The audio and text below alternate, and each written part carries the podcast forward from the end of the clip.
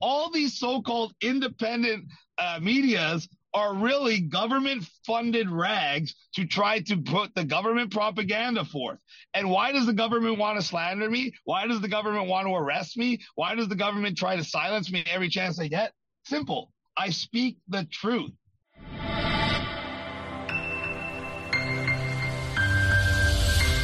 All right. All right. I'm going to start off with something just a little off the cuff. I've always been wanting to ask because I know that people that have ink, right, they get it for a particular reason. Usually it has a lot of meaning. And you have a lot of tattoos. Would you mind just taking a couple of seconds or a minute or two just to kind of explain some of the tattoos and the symbolism of them? Of course. Yeah, please. We'll start with the neck one because that's the one everybody wants, that everyone sees and everybody talks about the most. Uh, and everyone's like, "Oh, he's got a neck tattoo. I mean, he must be a bad guy." Uh, reality check. My neck tattoo is Archangel Michael. Why is it Archangel Michael? Because at the beginning of the pandemic, when I was thrust into this position, it and remember, I didn't do this because I wanted to or had a desire to. It was a necessity. When I was thrust into this position at the forefront and fighting against the establishment on the front lines, uh, I got that because he represents the leader of God's army and the protector of mankind. And what have I been doing in the last three years if not trying to protect mankind and trying to lead the army against uh, the army of good against the army of evil? So that was the symbolism of that one for me. And I put it on my neck because it's front and center to let everybody know that this is who I am. Uh, on this side, everybody sees that. That's simple. That's just my wife. So she's a big part of my life. So the left was Jennifer. Yes, and then on this side, it's hard to make out. This was my newest one, and it's actually a knight, and he's thrusting his sword into the mouth of a creature, killing it, and it represents uh, the the creature's Leviathan, and the knight's supposed to represent good versus evil, and good slaying evil, and it represented me coming here and taking on the establishment in my run for mayor. So that one has huge symbolism for me. Uh, and then across the chest, I have a chest piece just to link everything. It's more decorative, but I have a Sakyant tattoo from Thailand, which is supposed to give you blessings and different and different things that are supposed to help you in your journey. And they actually do it with the stick and poke where they hit it. Mm-hmm. Not mm-hmm. not fun, but it was worth doing. So yeah, every one of my tattoos has a meaning. Every one of my tattoos is, is there for a good purpose. And to be honest, it's something like 70 or 75% of the population has tattoos now. So if you're one of those people that's like, oh, I don't like tattoos, it's like, you just literally say you don't like three quarters of the, the world. like, it's pretty right. crazy. All right. Well, thank you very much for sharing that. And for those that don't know, uh, this is mayoral candidate and freedom fighter, uh, Chris Sky. And some of the things I'd like to have a conversation with you about would be your political platform, mainly 15 minute cities. The reason why so many people think that's conspiracy um, or conspiracy theory, and it's conspiracy fact. Uh, so this might wake some people up, I'm hoping. Uh, also, how mainstream media has treated you through the electoral process. Of course, when this podcast is going to play, uh, that will be over. Uh, and then why I'm surprised you're doing this to begin with. And you kind of preface that when we just started the conversation uh, with the tattoo. So, Chris, thank you for being on the program. My pleasure. And I'm looking forward to answering all your questions.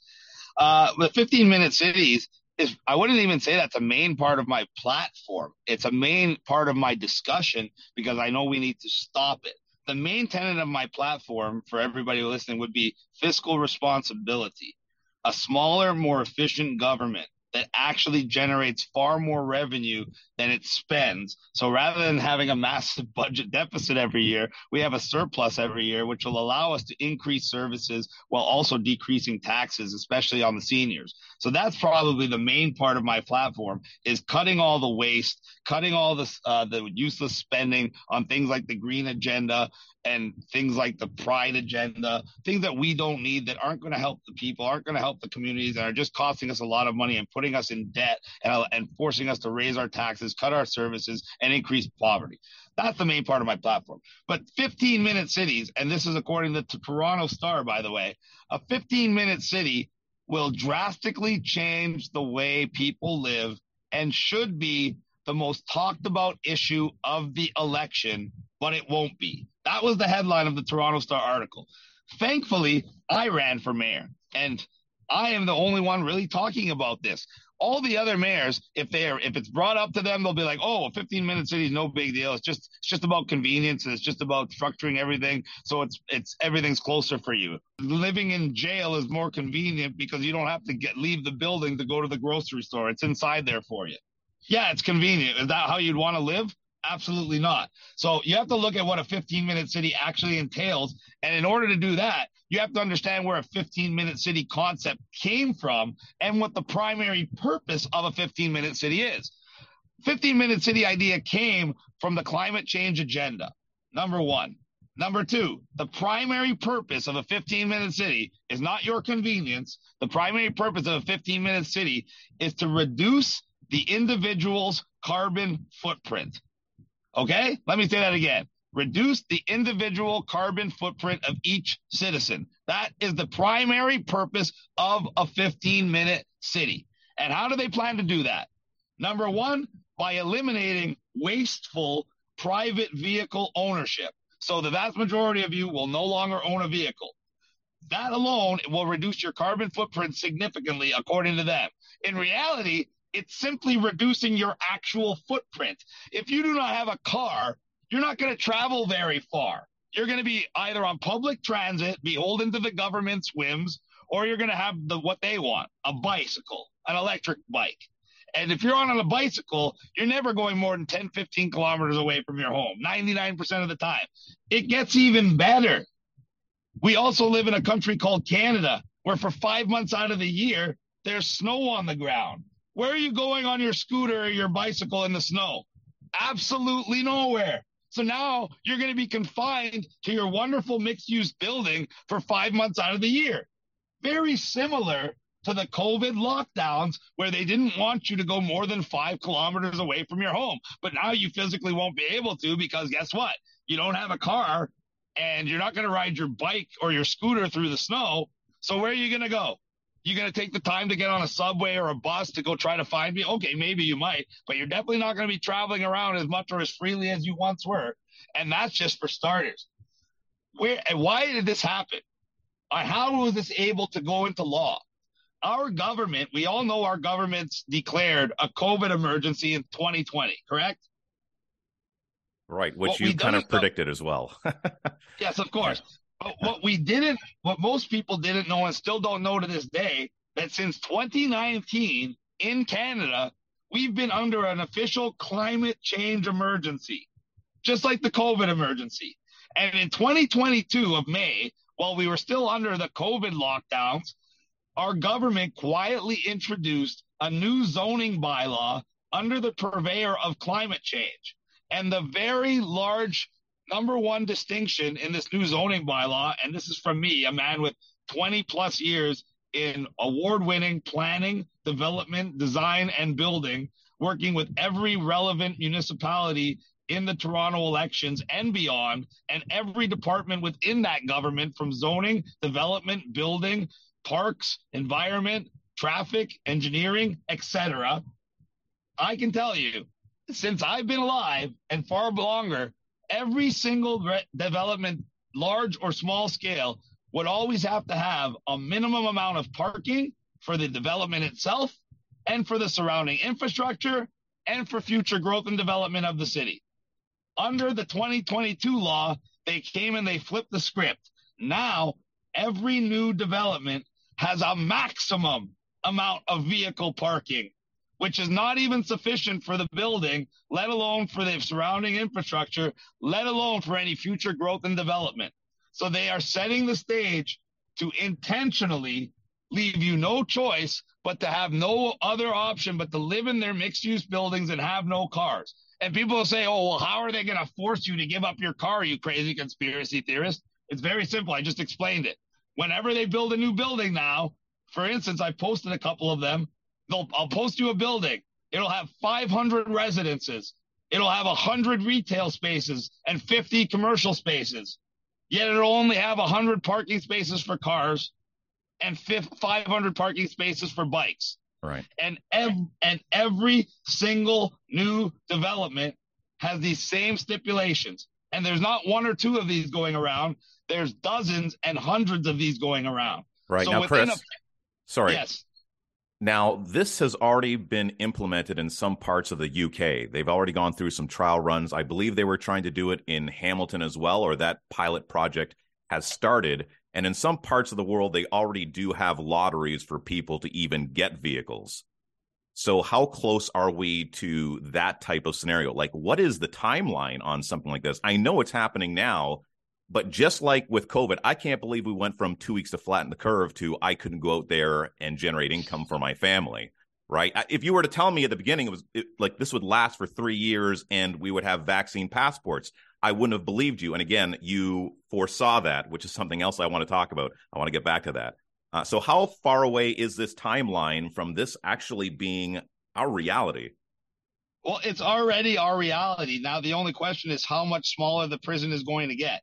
So already all all over Canada, Toronto to Edmonton, they're implementing these 15 minute city style projects. However, in places like Oxford, England, they are far, far more advanced into this agenda. And for everybody listening, the Oxford example is exactly what we are being modeled after. So we are going to copy, just like we copied England with all the pandemic restrictions, we're going to be copying England with all these World Economic Forum conditions. So Oxford, England was the first pilot city to do this. And they have now their full blown 15 minute city infrastructure in effect. And I was there September 2022, because I was invited to speak in England. I was actually headlining the worldwide rally, the largest worldwide rally in the world in England and they put me over and above David Icke, which was friggin' amazing for me because he's been a hero of mine. But I ended up visiting Oxford to see for myself what all the fuss was about. And you know what I saw? They have now divided Oxford, which was a city, into what they call six districts straight out of the Hunger Games. And already, just in case you wanted to know, Edmonton which only has about a million people compared to Toronto, which is much smaller, has already been divided into 15 districts. So Oxford is now six districts. Each district is now uh, is now separated by traffic cameras that monitor your license plates when you drive through and will ticket you if you drive through at the times you're not allowed or if you've driven through too many times. And it also has physical barricades and bollards preventing vehicle traffic from going through to the point where people are actually breaking the bollards, filling them with concrete, and trying to get their cities back.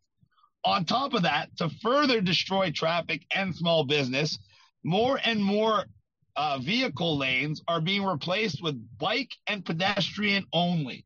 Now, not only does this destroy the traffic and stuff for the city and the mobility of the city, every single small business on that street is now going to go broke because all these small businesses rely on people coming in from the suburbs to the city for their specialized product. Hmm. And when you take away the vehicle traffic, now the only clients they have access to those shops are the ones that are within biking and walking distance. Right. And that's not even a fraction of the clients. So every single small business goes broke. That's what a 15 minute city does. It destroys small business. It destroys mobility. It destroys people's ability to go to, to, to literally just live their life the way they want. So now in Oxford, you have a certain amount of times you're allowed to leave your district before you get fined, and certain times of the day you're allowed to leave your district or you get fined. And how long will it be until they have armed guards there that actually arrest you before you leave your district, just like in the Hunger Games? And people right. say, oh, that's a crazy conspiracy theory. Meanwhile, they already have it divided into districts. They already have traffic cameras and barricades and fines, and they're already trying to destroy small business and vehicle traffic in general. So let me jump in here. It's obvious that you're well spoken, uh, you've led many rallies. David Icke was actually on this program, and I have great admiration for him as well. And to be able to speak ahead of him obviously speaks of how people view you, your ability to move people. You obviously have leadership qualities. Without question, you're well spoken. And Lord knows you had lots of coverage from mainstream media during the pandemic when they had nothing nice to say about you, even though you have these qualities that would make you a good mayoral candidate, uh, being able to maneuver people and inspire people for change. How has the process been? I mean, I I've known mainstream media. Like I got out of mainstream media myself, and now I'm into podcasts because I, I won't say that mainstream media lies. You'll probably go that far. I'm going to play nice, and I'm going to say they definitely omit truth. You now being on the inside of that, and at least having an opportunity to run, knowing full well that they were going to do their best to stomp you out. What has that process been like for you? Give someone an example or a feeling of what that would be like knowing that all, all the odds are stacked up against you, uh, you're not going to get any favors from the mainstream media, and how you persevere and keep on going. Well, I just want to touch on one other thing too before I get right into that because it's going to tie in.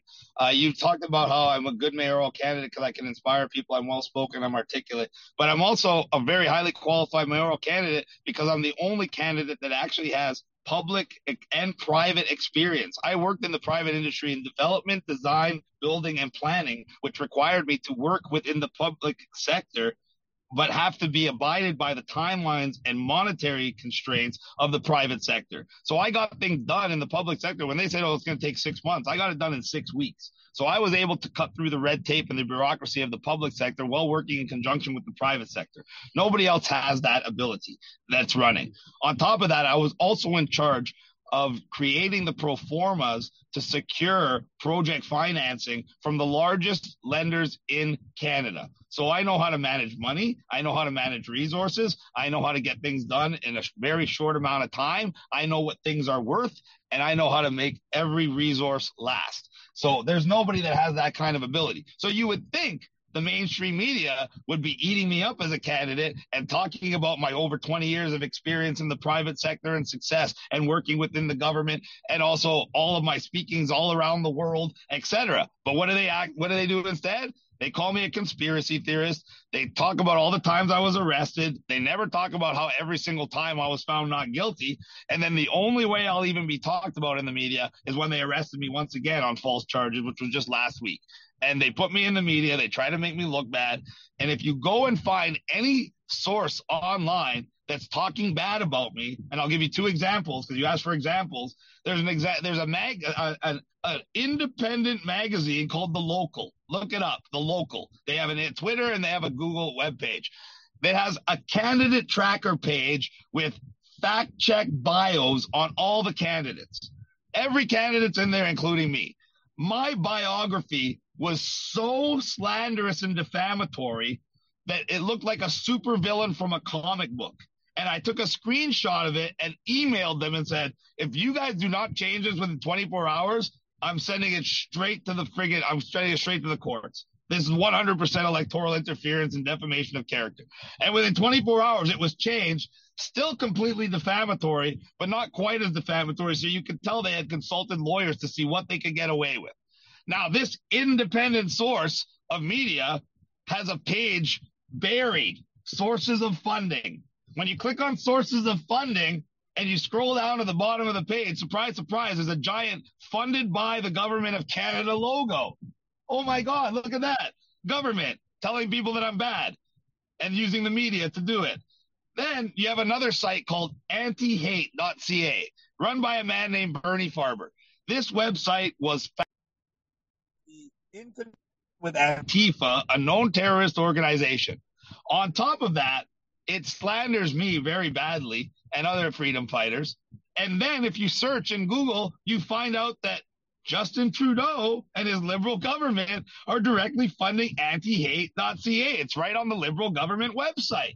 So all these so-called independent uh, medias are really government funded rags to try to put the government propaganda forth. And why does the government want to slander me? Why does the government want to arrest me? Why does the government try to silence me every chance they get? Simple. I speak the truth. And when I'm speaking the truth while they're telling you all lies, it's pretty easy to tell who's telling the truth and who's telling a lie. And they can't argue against the truth with more lies because then they're just going to make themselves more exposed. So what can they do? They could try to discredit me, defame me, so people don't listen to what I say. They could try to lock me up so I physically can't be heard or try to intimidate me so I become silent and don't speak out. But when none of those things work, what can they do? Answer exactly what they're doing now. Try to pretend like I don't exist when every single person in the country is talking about me and talking about my campaign. I couldn't even do a podcast in the parking lot of the gym this morning because everybody that was walking by the car noticed me, came over and had to roll down the window and be like, sorry guys, I'm on a live. That's the kind of attention we get.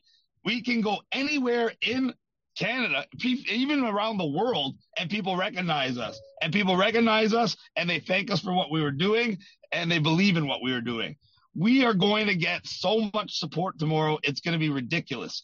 And we have a secret weapon that nobody else has besides the truth, which is the best weapon of all. You know what that is?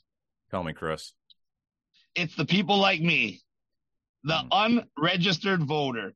There's 1.9 million registered voters right now for this election, which is also a, a record because in 2022 there was only 1.6 million registered voters for John Tory and all the other positions that were being elected. Now, this is just a by election for the mayor's position. Never before in history has a by election had more registered voters than the normal election. But now we have 300,000 more registered voters, which could be a good thing or could be a, an indication of massive voter fraud. However, we have another one, another thing. There are over 500,000 people like me that are eligible to vote but not registered. They're not included on any list they're not included in any polls. They're not included in any calculations or equations because 99% of the time those people don't vote. That's why they're not registered. But why don't they vote? Because every election, they look at the hand-picked candidates that the media is telling them they can choose from, and they're like, wow, none of those people represent me. None of those people are going to make any difference in my life. So I'm not going to waste my time to go vote. With me, they don't feel that way. With me, they feel like I'm their only hope. I was one of the only people, and you like my predictions, so I'm going to give you predictions. Okay. I was one of the only people that predicted that this by election would have more votes than the actual 2022 election. And people said I was absolutely nuts. That's never happened any time before in history. All the analysts, including my own political strategists that work on my campaign, told me they anticipate only 350,000 votes in this election. I said hogwash. We're going to get a minimum of 600,000 votes in this election. And sure enough, early voting for the 2022 election was 110,000. Early voting for our 2023 by election was already 130,000. So we're already on pace to have more votes than we did in the by election, which is something that's never happened before in history, which is something that I predicted. So when I can predict things that go against the grain that happen 99.9% of the time, it people should really be paying attention. I agree. And I would have never predicted that you use the word hogwash, to be quite honest. so, what is it that gives you this uncanny ability, do you think, to forecast these events? Like you're just an intuitive person, you just see things lining up, you've been paying attention to politics for quite some time? Or is it just the fact that you pay so much attention to just government and maybe the history of governments as well when it comes to looking to further their control? do you want the the real answer or do you want the answer I'm supposed to tell people? Give me a little bit of the one that you're supposed to tell people, then give me the truth. I just have an extremely, extremely developed deductive reasoning skill set, better than Sherlock Holmes. Is that the That's one that the you're allowed? Is that the one you're saying is okay to tell? Like, and then you're going to tell me the real one? Which one is it? Or we have to decide. That's, that's the one I'm supposed to tell people. Okay, and and the real one? Well, if anybody knows about families that actually influence things, people like the Rothschilds, the Rockefellers, and people that are behind the curtain, etc. Uh, let's just say I was associated with them since I was born uh, in Canada, so I know how these people think. I was immersed in their world growing up. I know exactly how they feel about the general public, and I just know their characters, and I know their moves, and I know their skill set. So it's very easy for me to predict what they're going to do, especially when they basically have it all planned out for generations in advance. Right. Uh, I don't know how to say it any better than that without getting myself assassinated. Yeah. Again, like, am, am I going to be okay? I'm I'm just going to omit this part from the podcast. Oh my god, that's a bunch of hogwash, Chris. All hogwash, I swear. All hogwash. Okay, I only have a couple more questions. Thank you so much for your time. I really do appreciate it. Um, now, I- am surprised that you ran to begin and, with. Oh, by the way, that's the other reason I got the Archangel Michael because it's almost like I was being prepared to be a Trudeau style global puppet leader. Hmm. And instead, I just became a champion of the people. Yeah, which, you know, we appreciate. Now, I had mentioned very early on in the podcast, like why some or myself surprised that you were running to begin with. And the reason is, is I saw you on a previous podcast with your wife, Jennifer, that you have tattooed on your arm. And she was the one that had a really strong influence in regards to you speaking out and saying what you had to say. From what I can recall, it was just something along the lines that you obviously saw that things weren't going the way that you wanted this country to go. And you felt compelled to say something, but she was just that little bit of a nudge to get you to speak. And then go figure, speaking would lead for you being a mayoral candidate and trying to influence, you know, uh, a, a city and a country and the world.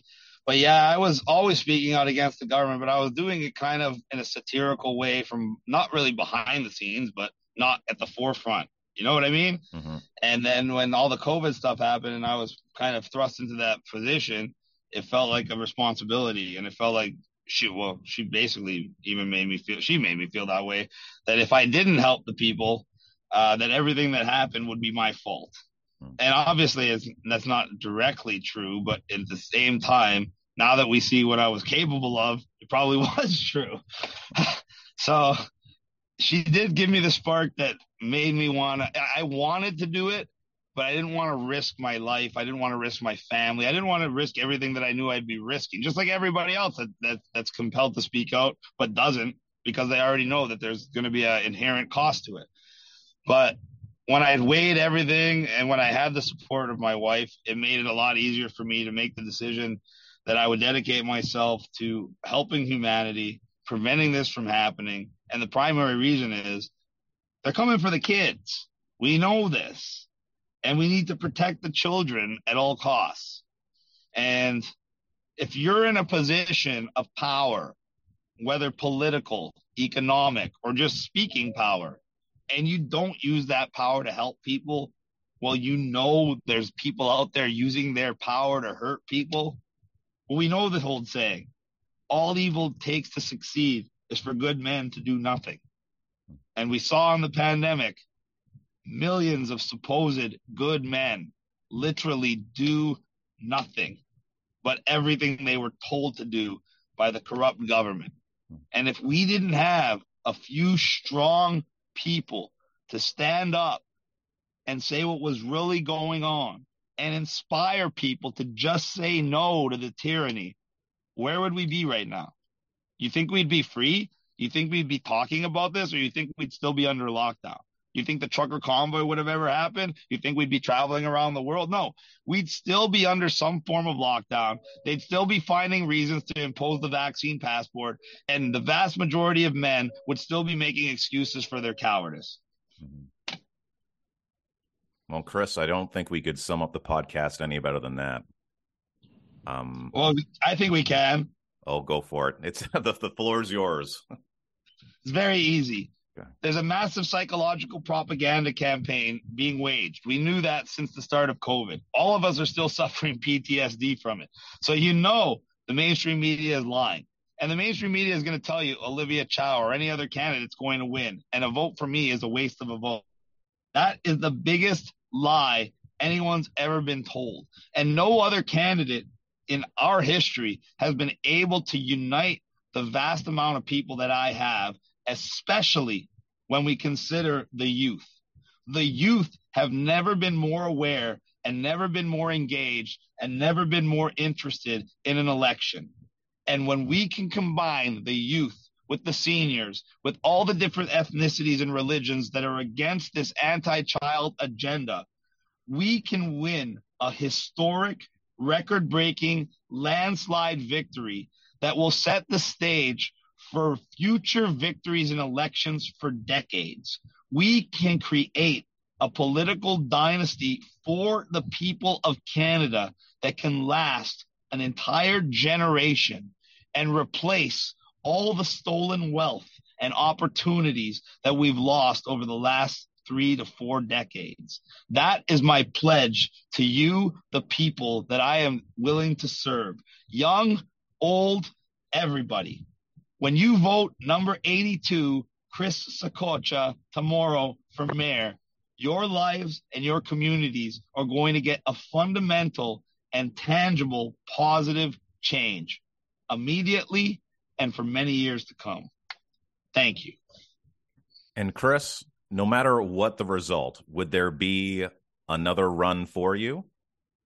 Oh, I'm going to be, I have a feeling that this is my calling. I don't even. I'm not even looking towards any other thing because I'm I'm 99 percent sure we're gonna win it and we're gonna win it big tomorrow.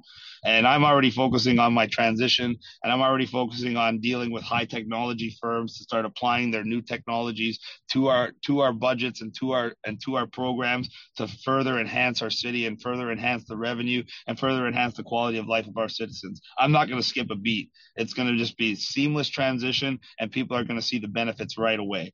I know, I know I got the people on my side. I know we're going to win tomorrow. And I know that Toronto is going to be on its way to being the best city in the world. 82, Chris Saccoccia tomorrow. Thanks, guys. All right, and we'll see if the prophecy comes true like it usually does with Chris Sky, Toronto mayoral candidate, freedom fighter. Thank you for everything that you do. And until next time, guys, you take care, be well, and love simply because you can.